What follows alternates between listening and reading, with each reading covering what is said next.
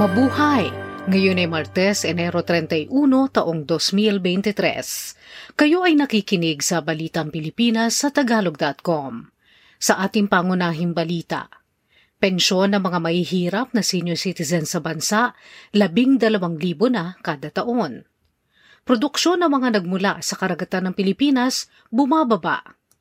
Pinakamatandang tao sa mundo, isang Amerikanang Espanyola.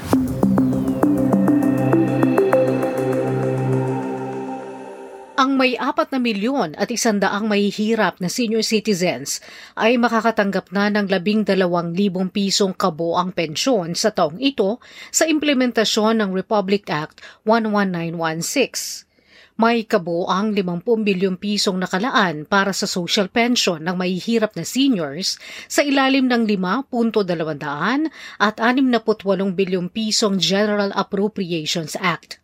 Mula sa 500 piso bawat buwan, magiging 1,000 piso kada buwan na ang pensyon ng mga matatanda.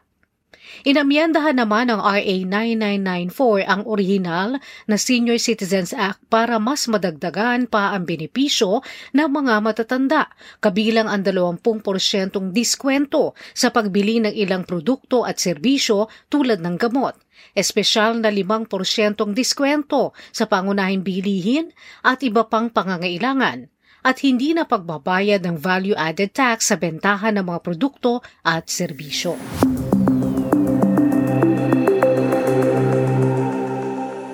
Bumaksak ang produksyon sa pangingisda noong isang taon at may tatlong taong sunod-sunod na nalulugi ang agrikultura ng pangingisda ayon sa isang progresibong grupo ng mamamalakaya. Ayon sa pambansang kilusang mamamalakaya ng Pilipinas o pamalakaya, dapat maalarma ang pamahalaan sa tala ng Philippine Statistics Authority o PSA tungkol sa pagbaksak ng produksyon sa pangingisda ng isang porsyento noong ikaapat na bahagi ng taong 2022 at ang kabuuang pagbaksak ng 0.1% noong taong iyon. Naitala rin ng PSA ang dobleng bilang ng pagbaksak ng produksyon ng mga sumusunod. Alimango na bumaksak ng 28.7%, alimasag na bumagsak ng 11.7%, sugpo na bumagsak ng 11.6%, sapsap na baksak naman ng 15.1% at bangus na baksak ng 12 at 6%.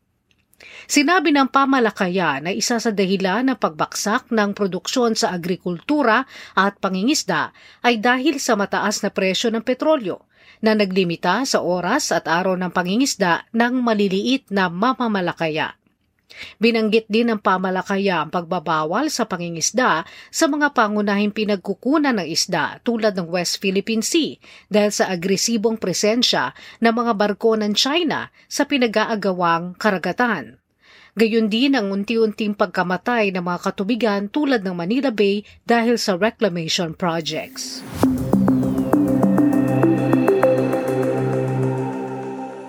Nilagdaan ni Pangulong Ferdinand Marcos Jr. ang executive order bilang labing apat sa Philippine Development Plan o PDP 2023 to 2028 na ang layon ay maging bahagi ang lahat ng sektor ng pag-unlad ng ekonomiya. Nakasaad sa PDP na target ng administrasyon na maibaba sa single-digit level ang kahirapan pagdating ng 2028. Ang kahirapan sa bansa ay lumala sa 18.1% noong taong 2021 mula sa 16.7%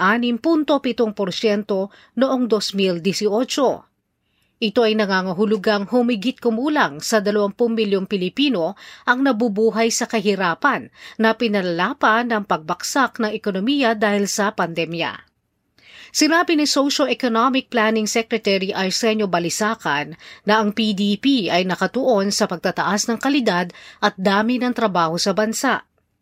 Target din ng Administrasyong Marcos na maitaas bilang upper middle income economy ang Pilipinas pagdating ng taong 2025. Samantala, ang palitan ng dolyar sa piso noong Enero at 30 ay 54 na piso at 54 na sentimo kada isang dolyar.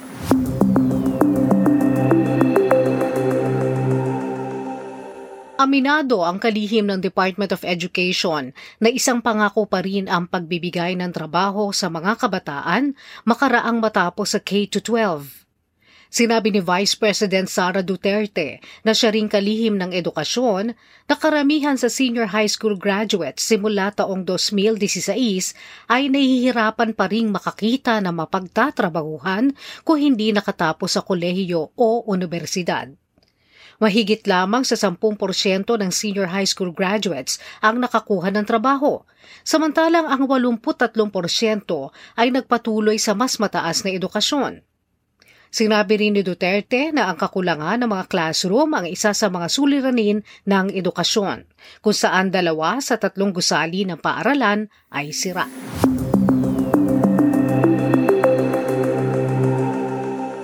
Isa sa sampung nanganganak sa Pilipinas ay mga kababaihang sampu hanggang labing siyam na taong gulang.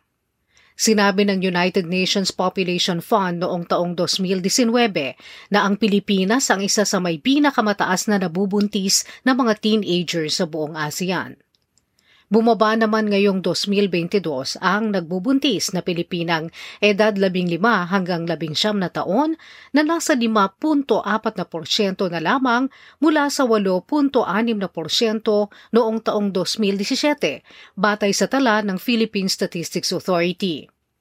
Sa mga nabuntis na batang kababaihan noong isang taon, karamihan ay labing siyam na taong gulang o labing tatlo punto tatlong porsyento isa, punto pitong porsyento naman ang mga nagbuntis sa edad na labing anim.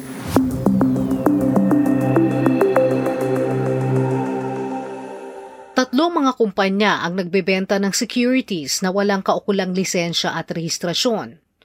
Ayon sa Securities and Exchange Commission, ang mga kumpanya ring ito ay may mga questionableng pamamaraan para hikayatin ang mga mamumuhunan. Sinabi ng SEC ng Opsys Daily Trading ay humihikayat sa mga tao na magrehistro muna sa kanilang website at mamili ng isa sa apat na investment plans. Mula 500 piso hanggang 100 at 50,000 piso ang maaaring gawing puhunan at sinasabing kikita umano ang mga mamumuhunan ng 2 hanggang 4% araw-araw makaraan ng tatlong buwang lock-in period. Ang isa pang kumpanya, ang Bitprime, Bitprime Computer Software Trading, Arian Estolonio Bitprime Software OPC ay gumagamit naman umano ng cryptocurrency service sa pamamagitan ng cloud mining na kumukuha naman ng kita sa pamamagitan ng cloud mining investments. Nag-aalok naman ito ng pamumuhuna na kikita ng 45% sa loob ng 15 araw. Ang pangatlo ay ang Elizabeth Stye Save Lives na isa ring kumpanya na umano ay may kinalaman sa Bitcoin trading at binary options trade. Ang mga representante ng mga kumpanyang ito na nagbebenta at nanghihikayat sa mga taong mamuhunan sa kanila ay maaaring maparusahan ng 21 taong pagkakulong o 5 milyong pisong multa.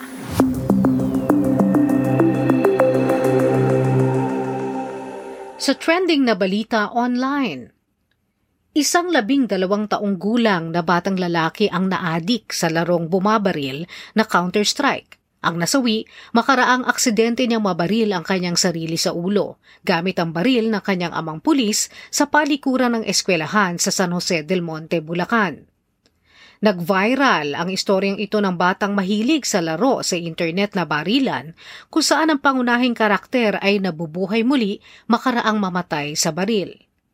Nakuha ng bata ang 9mm P Beretta na baril ng kanyang amang pulis at dinala nito sa eskwelahan kung saan siya ay nag-aaral sa ika-anim na baitang.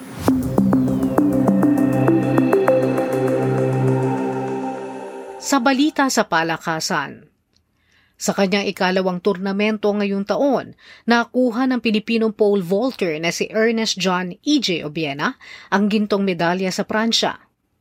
Si Obiena na nagraranggong ikatlo sa buong mundo ay namayani sa Perche and Or sa Dubai, France.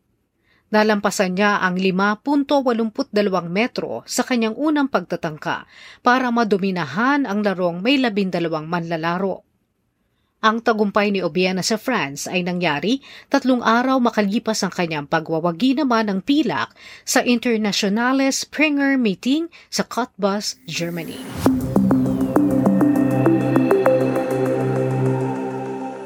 Sa balitang showbiz, Kinoronahan bilang Miss Planet International 2023 sa Cambodia ang Pilipinang si Maria Luisa Varela. Gayunman umani ito ng negatibong reaksyon mula sa vlogger at pageant director na si Wilbur Tolentino, ang nagsulong noon kay Herlene Budol para maging representante ng Pilipinas sa Patimpalak. Ang Miss Planet International ay naipit sa kontrobersya noong isang taon makaraang si Budol at ang kanyang manager na si Tolentino at ang iba pang mga kasali sa Patimpalak ay umurong dahil umano sa hindi magandang karanasan sa Uganda. Sa kanyang Instagram post, sinabi ni Tolentino na luto ang laban at alam na di umano ng contestant ng Pilipinas ang katanungan para sa finals.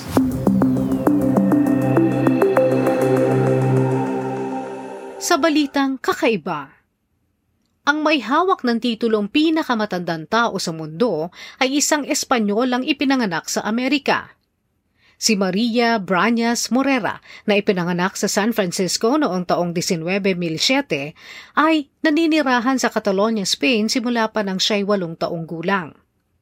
Ayon sa kanya, ang mga sikreto ng kanyang mahabang buhay ay maayos na pamumuhay at kaaya-ayang pakikisalamuha. Sinabi rin niya na ang mahabang buhay ay dulot din ng swerte at namana sa lahi. Sa edad na isandaan at labing limang taon, si Morera ang naging pinakamatandang tao sa mundo, makalipas na mamatay ang French na madreng si Sister Andre sa edad na isandaan at labing walo.